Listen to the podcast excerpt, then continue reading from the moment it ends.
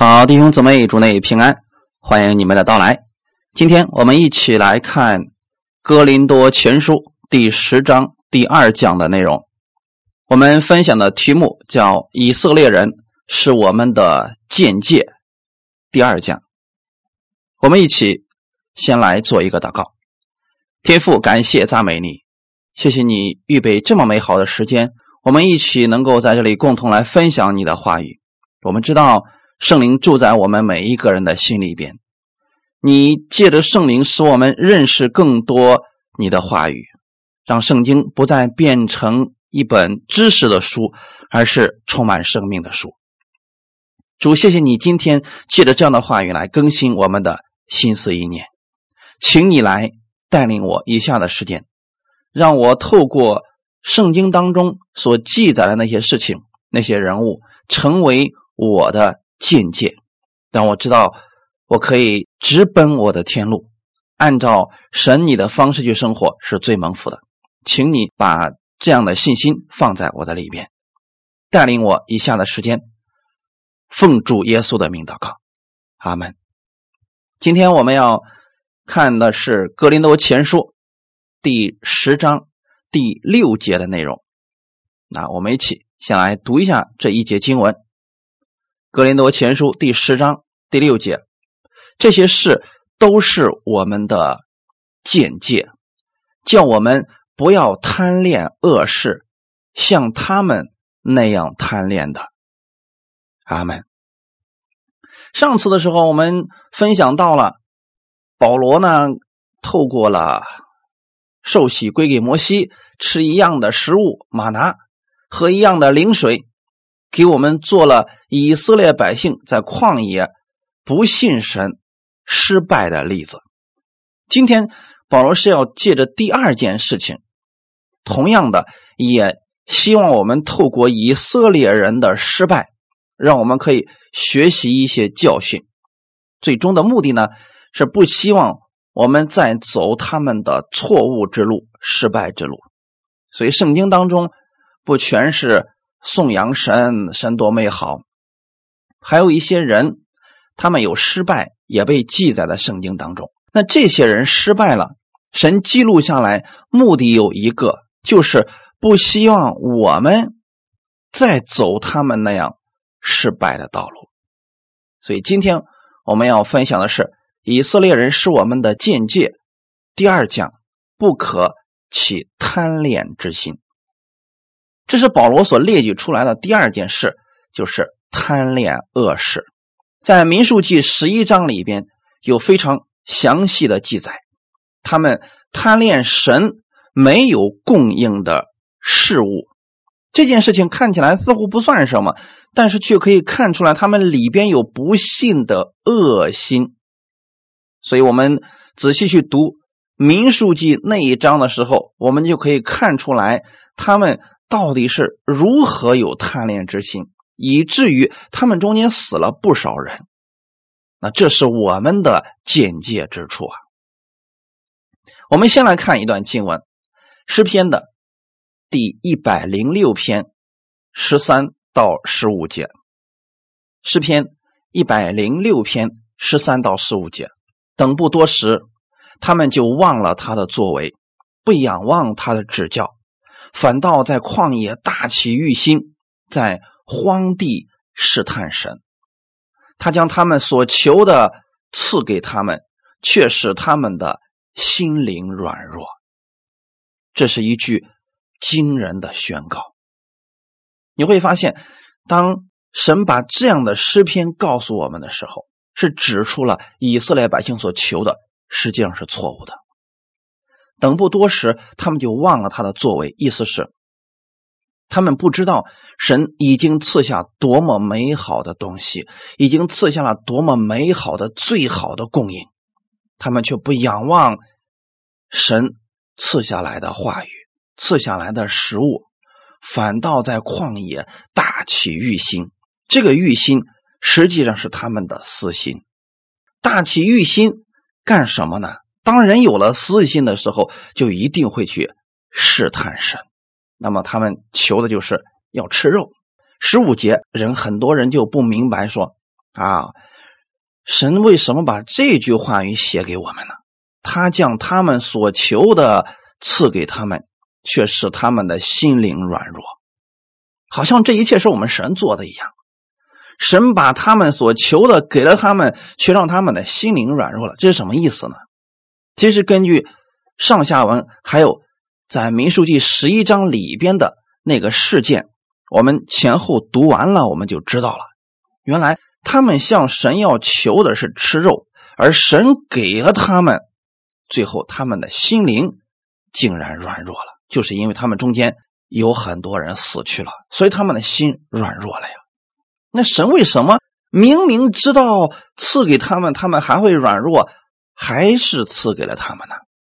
其实啊，在神的管理之下，神把这些赐给他们，为的是要显明以色列人的软弱和无知。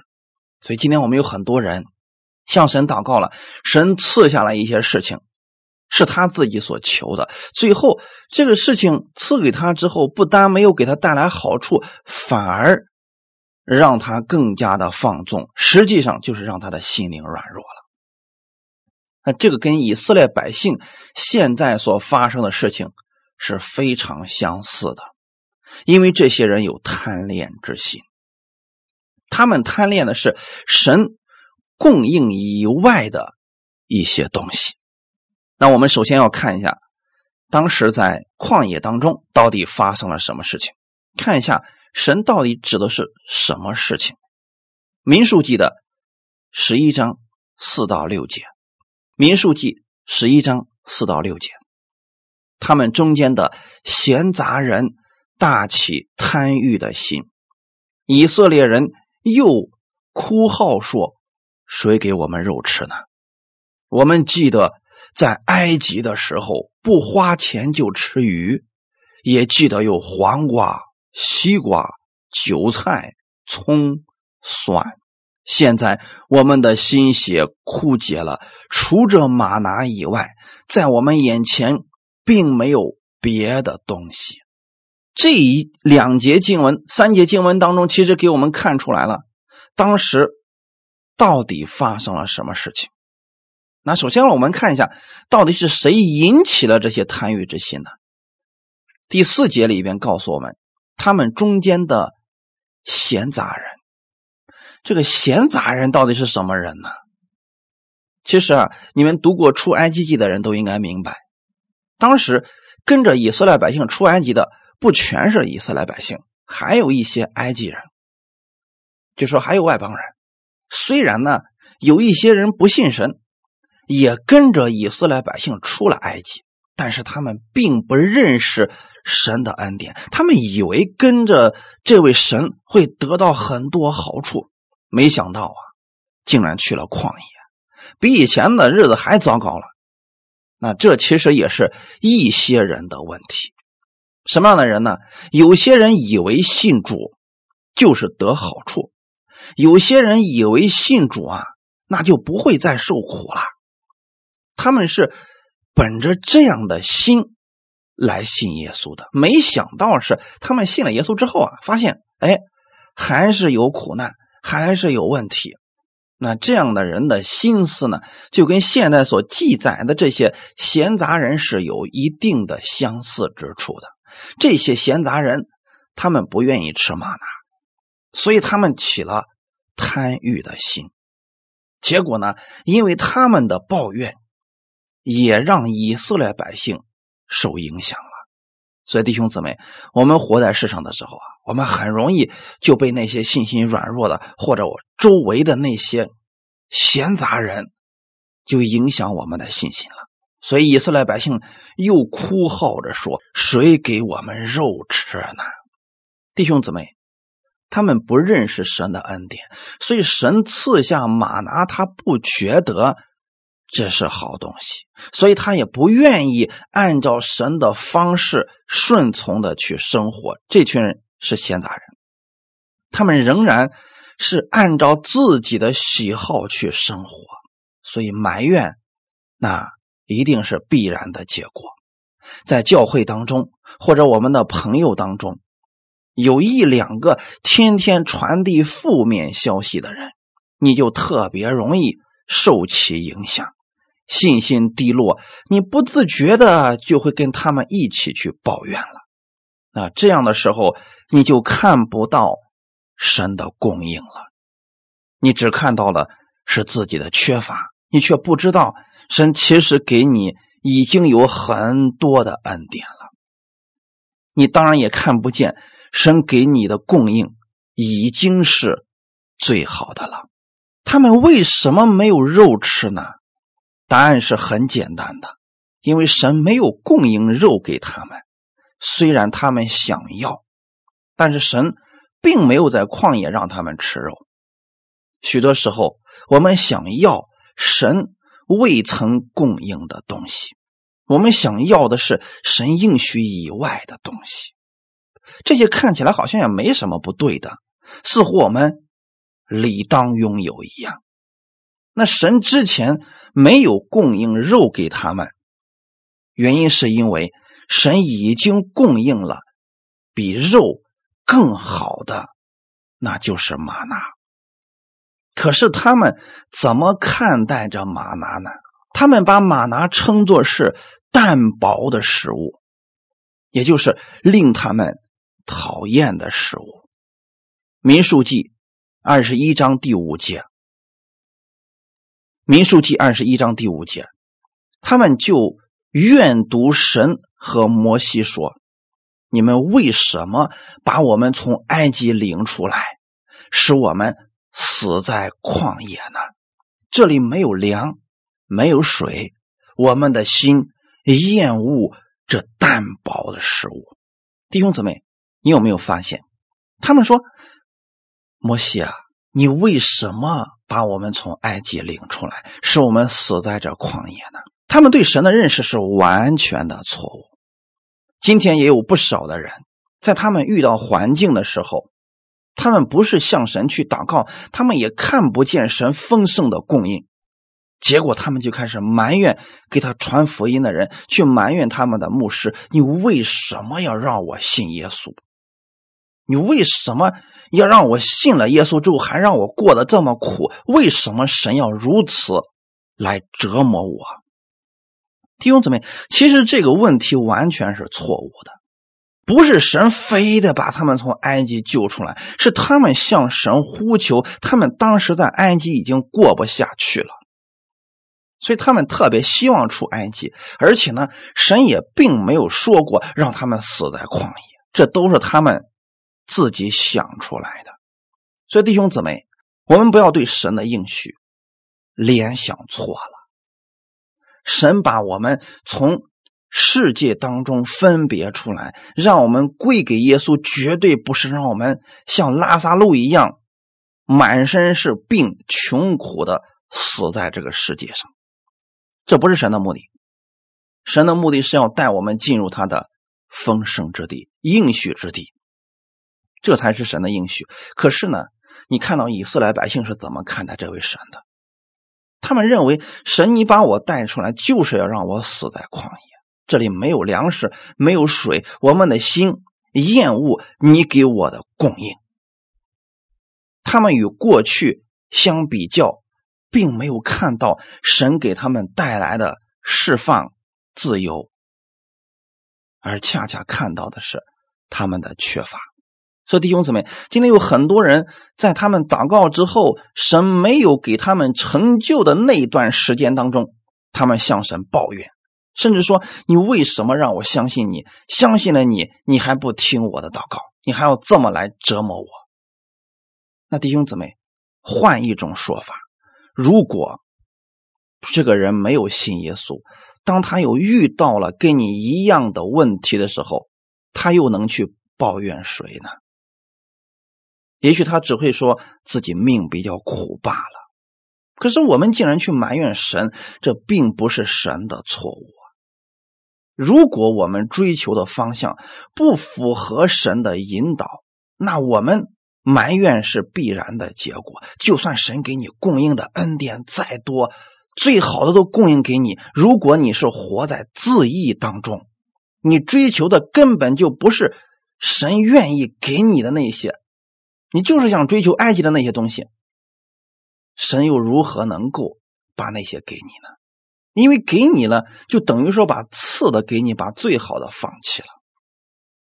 所以弟兄姊妹，如果人活在自义当中，他是看不到神的美意和神丰盛的供应的。你不要说神没有供应，神一定是有供应的，只是人如果自己的眼睛被遮蔽了，他是看不见的。我们千万不要说，哎呀，以色列百姓怎么能如此不知足呢？你看他们的旷野里边，白天有云柱，晚上有火柱，每天还有玛拿可以吃，多好呀！为什么他们还要埋怨呢？你千万不要这样去看扁了以色列百姓。如果把你放在旷野，你可能跟他们一样去埋怨了。那弟兄姊妹，你说我不会的，那么今天在你的生活当中，你可能临到的并没有像以色列百姓在旷野那样恶劣的环境，可很多人依然还是埋怨的。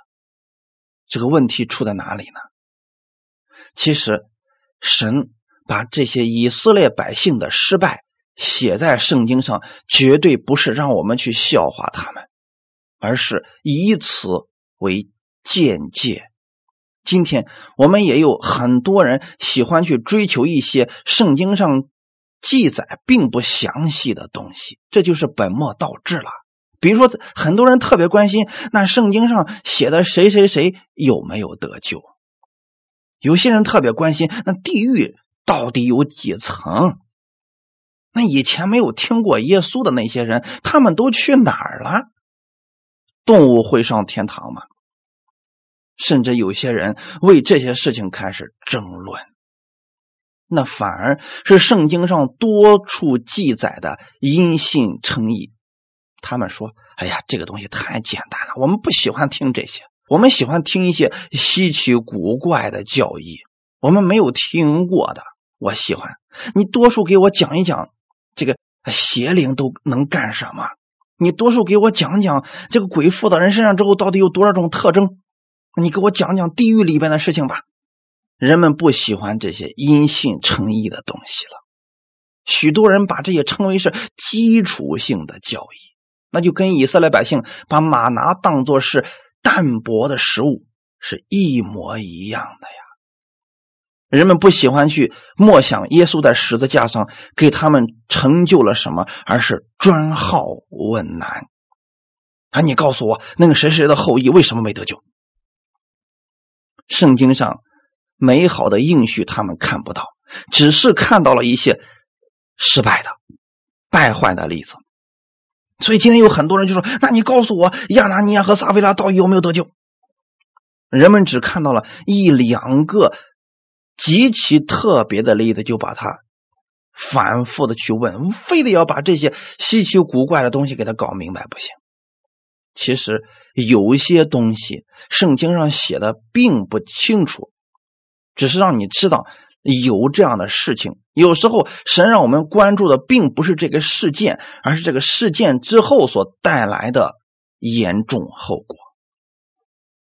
比如说创世纪里边提到了啊，人的儿子和神的女儿结婚生子之后生出来了伟人，有些人就非得搞清楚这到底是什么个情况。其实啊，对于神给我们详细记载的，我们一定要花时间去默想他们，别去搞那些稀奇古怪的圣经上记载并不多的东西了。我们看一段经文，提摩太前书第六章三到四节，提摩太前书第六章三到四节，若有人传异教，不服从我们主耶稣基督纯正的话，与那合乎敬虔的道理，他是自高自大，一无所知，专好问难，争辩言辞，从此就生出嫉妒、纷争、毁谤、妄疑。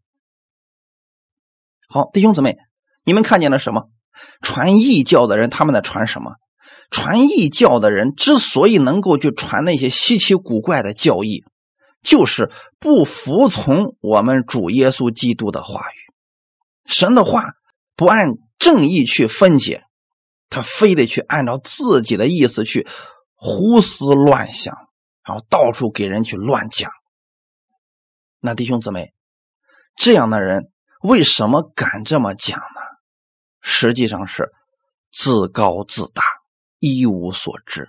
真正你敬畏神，你明白了神的恩典，你就不敢乱讲了。而恰恰是懂得不多的人，觉得自己懂得很多了，才会随便乱讲啊。那这样的人都有一个特点，专好问难，争辩言辞，所以他总是要跟别人争个高下，争个对错，争个输赢。那这样的情况之下，能生出嫉妒、纷争、毁谤、妄议，这一定是必然的结果。那现在保罗给哥林多人讲这些，就是告诉他们，其实你们已经走偏了路了，你们已经陷入到自高自大当中。你觉得你拥有了很多知识了，其实啊，对神的真理你是一无所知呀。所以哥林多教会才有如此多的嫉妒、纷争、毁谤，这就是原因了。那明明知道以色列百姓求吃肉这个事儿不好，为什么神还是给他们了呢？其实啊，有时候神允许我们得着所追求的事物，并不一定是神最好的心意，而是神要借着这些事情让我们认清我们自己。其实啊，贪恋正是以色列百姓败坏的开端。有人特别喜欢关于地狱的事情，结果呢，他自己做梦，第二天起来之后就告诉别人说了，哎，昨天晚上圣灵启示我了，圣灵已经在梦里告诉我地狱有十八层啊，第一层是什么，第二层是什么。其实那是他败坏的开始，他把这个梦啊就当作真理到处传讲啊。所以弟兄姊妹，人的堕落往往是从一个奇异的神秘的欲望领域当中开始的，这是一切腐败的源头。圣经一开始的故事就是绝佳的例证，人是如何堕落的呢？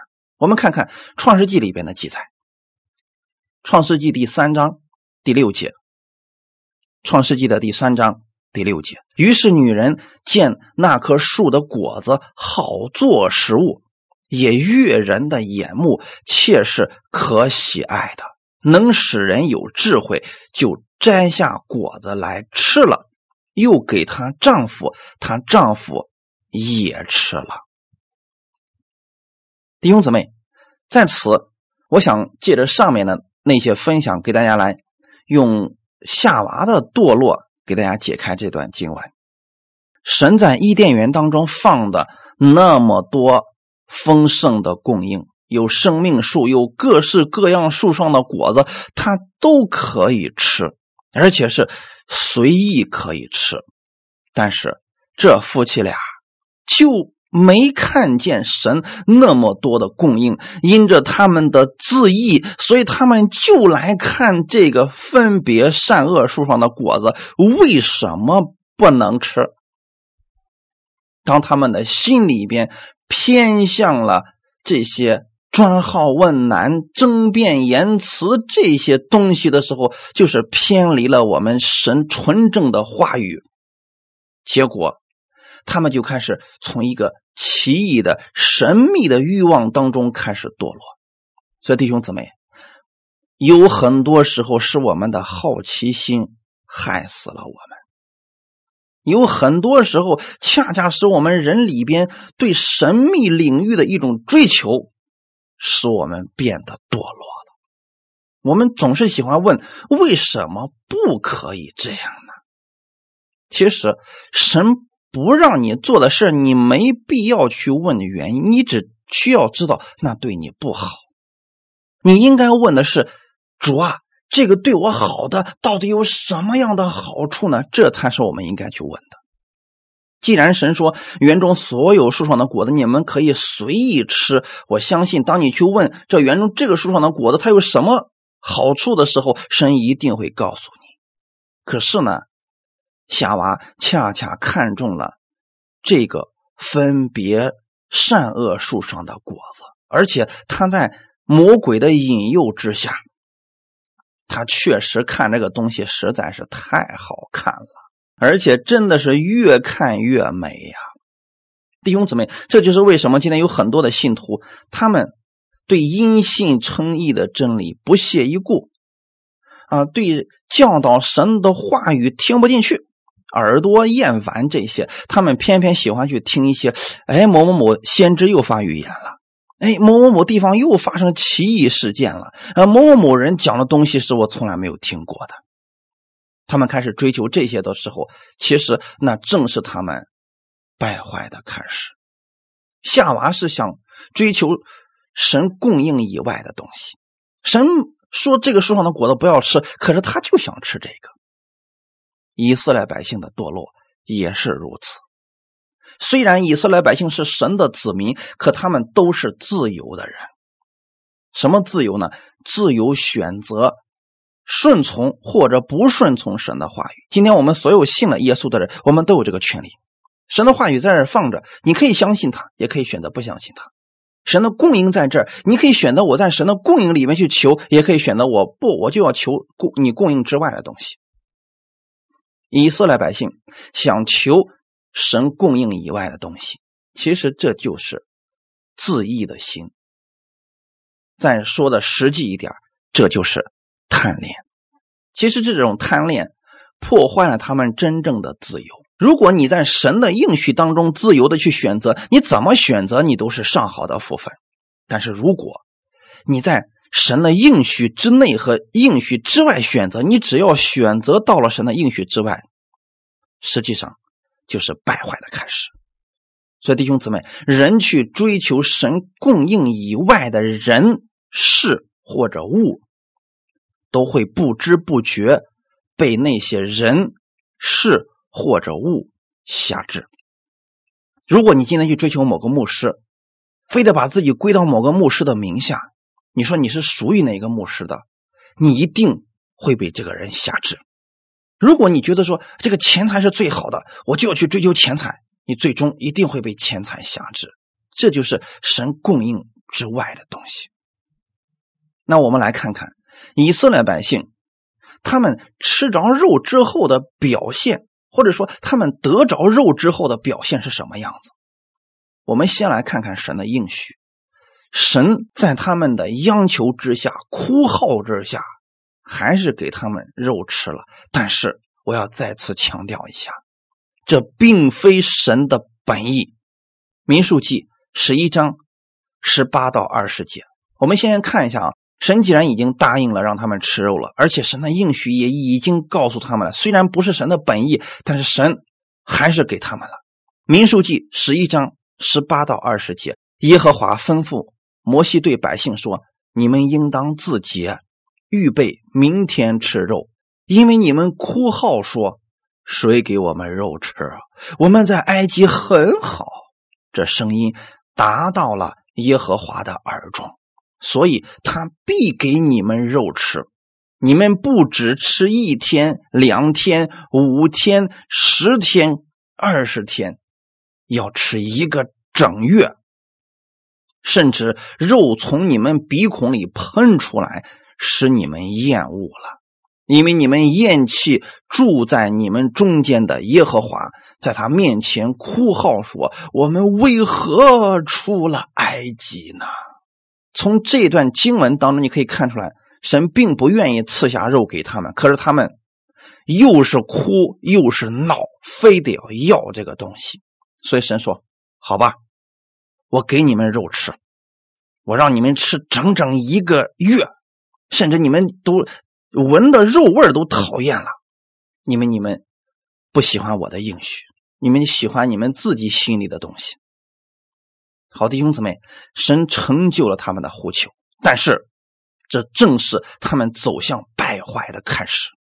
我今天要在这郑重来给大家一个提醒，很多时候我们非得死求一样东西，他那个东西如果对我们没有好处，我们求了之后一看神没有给我们，有些人开始进食，开始哭泣，开始闹腾，最后终于给他了。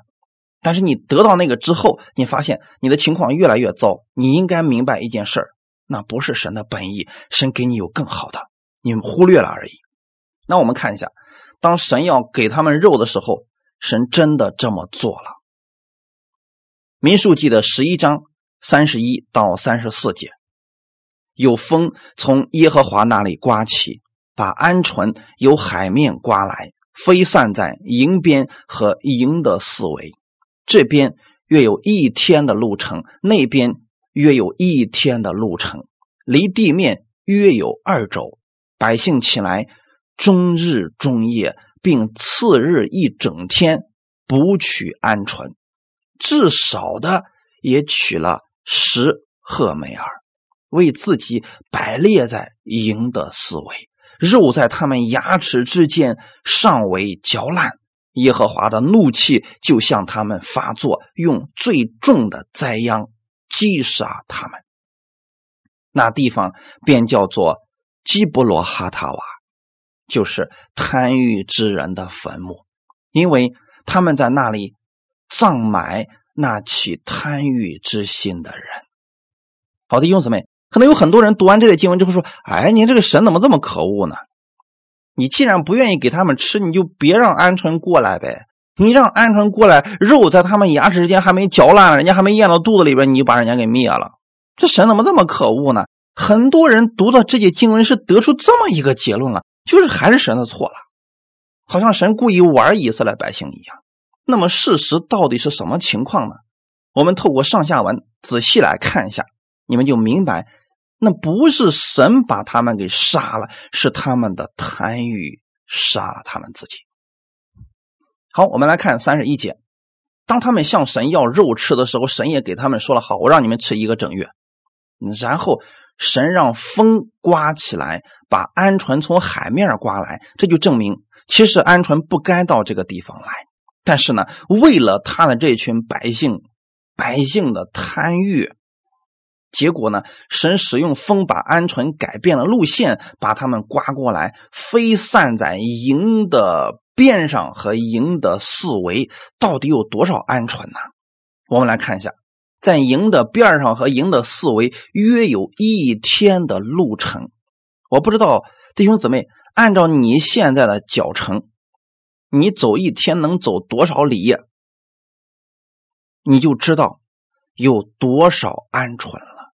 就是从营的这头你走一天，发现全都是鹌鹑，从营的那边你走一天，发现全都是鹌鹑，约有一天的路程啊，弟兄姊妹，那都多少只鹌鹑了，而且都是活的，离地面约有二肘。神都顾及到他们，怕他们弯腰太多，让鹌鹑飞离地面两肘啊，多么悉心精心的照顾他们，就因为他们闹着要吃肉。好，神给他们了，可是他们做了什么事情呢？其实三十二节才是他们真正死的原因，是他们的贪心把自己给害死了。三十二节我们一起来看一下，百姓起来，终日终夜，并次日一整天捕取鹌鹑。为什么我们说是他们的贪心害死了他们呢？神已经给他们应许了，我让你们吃一个整月。他们根本就不相信神的应许，所以他们要靠自己。他们看到这么多鹌鹑飞过来的时候，他们开始不睡觉。你会发现终日终夜是一天一夜，并次日一整天，就是两日一夜不睡觉，在干什么呢？捕杀鹌鹑。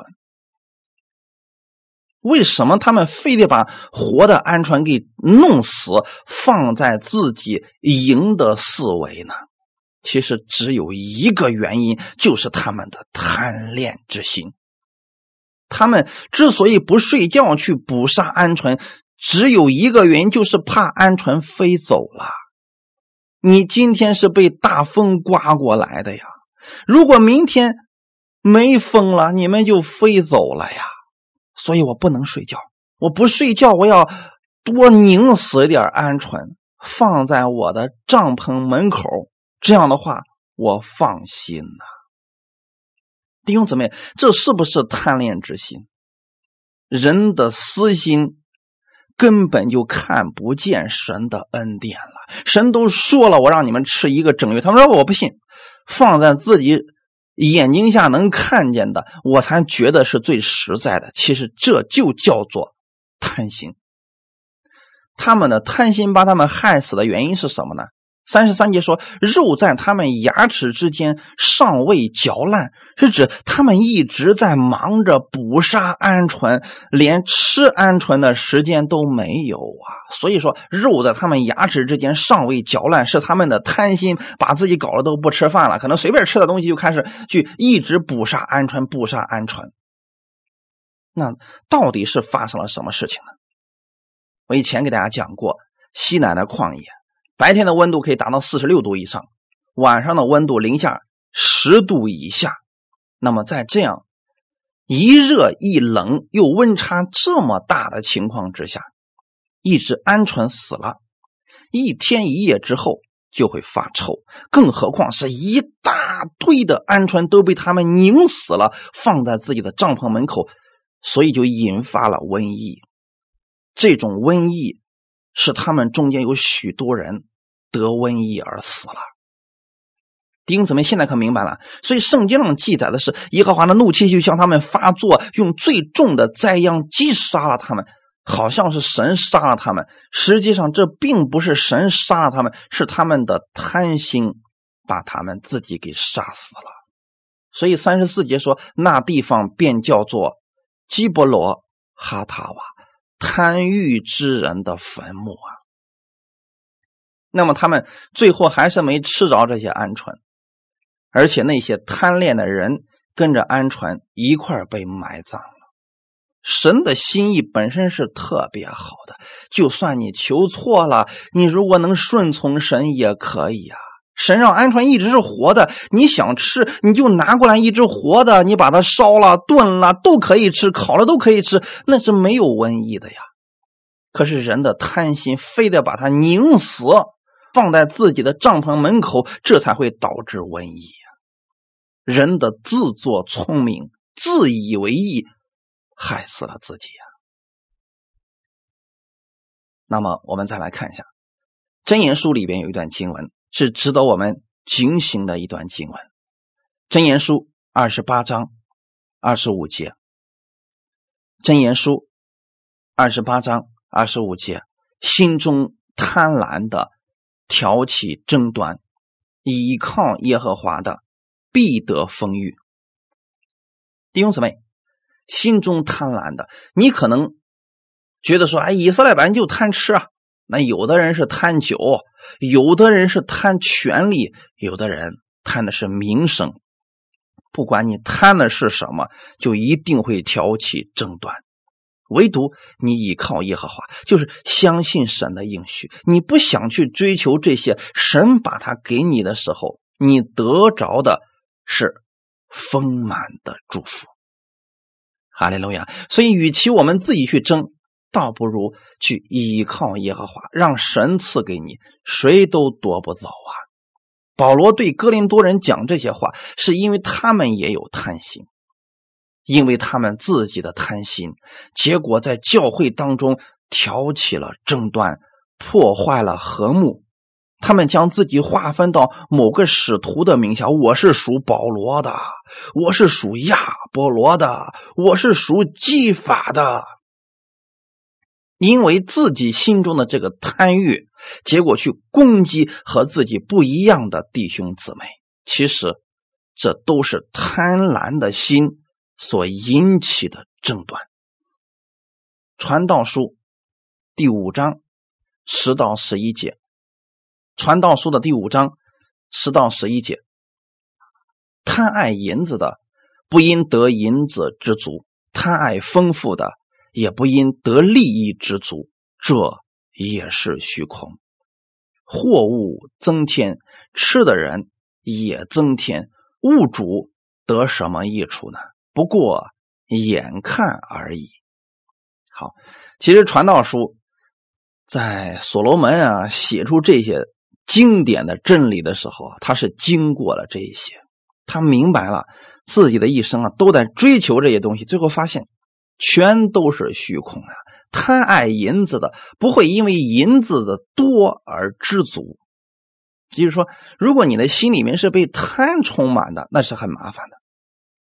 我要给大家讲一下，神并不反对我们富足，神并不反对我们有钱，但是神不希望我们贪钱。如果是加上贪，你就会贪得无厌。贪爱丰富的也不会因得利益知足，这也是虚空。意思是就算神给你已经给你很多了，如果你不满足，你心里想得着更多，想贪得更多，你永远是不知足的。别人给你多少你都不会有感恩的心，你甚至觉得别人给你的还是太少了。其实这就是贪恋的心。那么有些人已经得到很多了，可是呢他还想得到更多，他到底在干什么呢？十一节里面已经把这个事情的真相已经给我们揭开了。十一节说，货物增添，吃的人也增添，物主得什么益处呢？不过眼看而已。意思是你得了很多的货财，没错，可是当你得着很多货财的时候啊，吃的人也多呀。今天人说了，我自己就想一个人住两套别墅，我在别墅里边置办各式各样呃好玩的东西，可以啊。可是当你置办了这些之后，你需要派很多人去维护他们，你还得派着保镖去看着他们，怕别人给偷走了，甚至说你还会还得每天担惊受怕，怕这些东西损失了。货物增加了，可是呢跟你分享的人也多了，你到底得了什么益处呢？不过眼看而已，实实在在的东西你并没有得着。所以保罗呢其实透过第六节以色列百姓的这些失败啊，是希望哥林多人得着真正的丰富啊。虽然他们现在已经很多了，可是他们仍然不知足啊。目前的哥林多人心里边是充满了贪恋、嫉妒、纷争。如果他们不认识神的恩典，一味的去追求这些，只会让自己损失更多。其实在这里也是给我们这些后来的人一些警示，那就是不要走他们的路，不要参与到像哥林多人一样的纷争当中。阿们。因为你参与这样的纷争当中，对我们自己无益，对别人也没有益处啊。我们看一段经文，加拉太书第五章二十四节到二十六节。加拉太书第五章二十四节到二十六节，凡属基督耶稣的人，是已经把肉体连肉体的邪情私欲同钉在十字架上了。我们若是靠圣灵得生，就当靠圣灵行事，不要贪图虚名，彼此惹气，互相嫉妒。你是不是属于基督耶稣的人呢？如果你说是，我知道我是属于耶稣基督的人，那你就应该相信，你已经把肉体连同肉体的邪情私欲同钉在十字架。其实你会发现，肉体连同肉体的邪情私欲指的就是你里边的自义。你只需要相信神的应许，这就足够了。在耶稣基督里边，神赐给你那么多的好处，你可以自由的去选择，但不要在基督以外去选择了。在基督以外的东西就一定是邪情私欲，这些东西就是让人贪恋，让人嫉妒，让人纷争。我们已经靠着圣灵得着生命了。所以我们的行事为人也应当是靠着圣灵行事。靠着圣灵和靠着血气到底有什么区别呢？靠圣灵就是按照基督的话语，虽然我目前还做不到完全按基督的话语，但是我可以祷告，主啊，请圣灵帮助我，我愿意按照神的话语去生活。你有这个心，圣灵就能给你力量。怕的是什么呢？你不愿意。当你不愿意靠着圣灵去行事，非得按照自己的想法去折腾，那么结果可见而知了。以色列百姓就是这么折腾的，他们在旷野里边不断的去试探神，不相信神，甚至说攻击摩西，毁谤摩西。实际上他们真正攻击的对象是我们的主，他不相信嘛。那么结果是什么呢？他们那一批人全死在了旷野，没有见到神丰盛的应许成就在他们的身上，他们只不过是贪图了自己的私欲而已啊，贪图一些虚名而已啊。今天有很多人在教会里面是争名夺利啊，他不知道那个站的位置越高，是你要去做更多的事去服侍大家的，而不是站在高处指手画脚的，不是这样的。我们跟社会不一样。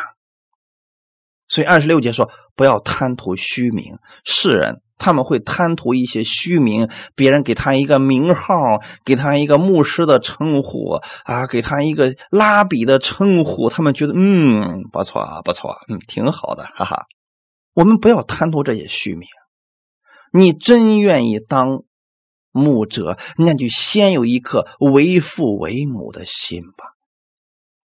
不要彼此惹气，互相嫉妒，因为这些都是从私欲里边出来的。我们应该按照圣灵去行事为人。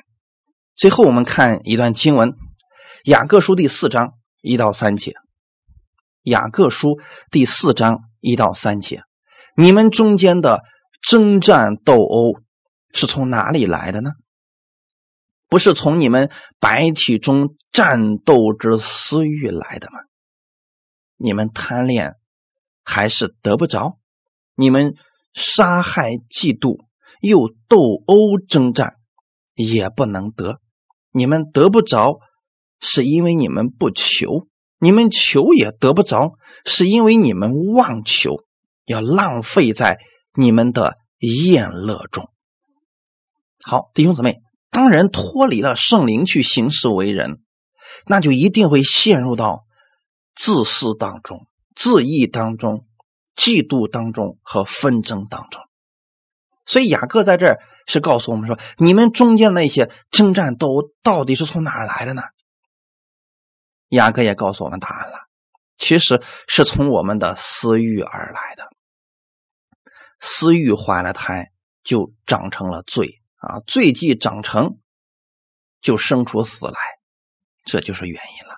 所以当一个人呢，他心里面有自私的想法的时候，像自以为意的时候，他就一定会陷入到嫉妒、纷争还有斗殴当中去了。还有一个是什么什么原因呢？贪恋。你们贪恋还是得不着，得不着，他们想得着什么呢？在世界上无非就是名利而已啊。有些人为了名，有些人为了利，有些人贪恋的目的就是为了得到这些。可是呢，你贪，你就不一定能够得着。很多人说了，我为了得着，好，我杀害嫉妒，我征战斗殴，我耍手段，我用计谋，我陷害别人，你会发现最后啊，还是一场空啊。这样的人用尽一生去算计别人，最后还是什么都没有得着，这是很可怜的一群人啊。所以弟兄姊妹，保罗之所以今天这样去警告哥林多人，因为他们已经进入到了杀害、嫉妒、斗殴、征战当中去了，他们的教会已经是混乱的不得了了。我们不要参与到其中去啊！今天如果我们有私心，你带着你的私心进入教会，这个教会就开始混乱了。如果教会里边有很多人都是怀着私心而去，而不是用奉献的心而去，这个教会就跟哥林多教会一模一样。但是有人说，可是我想要一些呃祝福，我想要一些供应。如果你真的想要这些，向神祷告，千万别想把你的目光放在人的身上，想夺取别人的荣耀来放在自己的身上，那样其实你是最终还是得不着的呀。你不如静下心来向神祷告，你说主啊，你赐给我更大的祝福，让我也去祝福别人。你有这样的心去祝福别人的心，而不是贪恋的心，神又为什么不给你呢？如果你是怀着贪恋的心，神给你多少你都不知足啊。就像以色列百姓一样，神给他们说了，我都给了你走两天的路程的鹌鹑了，你们还是不放心。所以如果贪心存在我们的心里边，你看到的不是神的恩典。什么是恩典呢？你不该得的，不配得的，神白白赐给你了。如果你存着贪心，你就会把神的恩典当作是理所应该的，你会把别人给你的爱心当作是理所应当的，你会把别人对你的帮助也当作是理所应当的。当有一天人们不再愿意帮助你的时候，你就觉得别人欠你的，其实这就是贪恋的心。弟兄姊妹，我们不要做这样的人。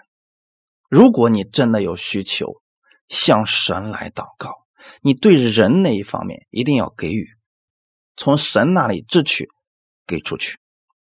我们做的是一个祝福的管道，而不是一个贪恋的器皿。贪恋的器皿只会让你看见自己缺乏更多，就像以色列百姓一样，旷野当中神给他们预备了多少丰盛的恩典呀，衣服、吃的、用的，每一天都有神迹奇事，他们都看不见，还想着埃及的葱姜蒜肉汤呢。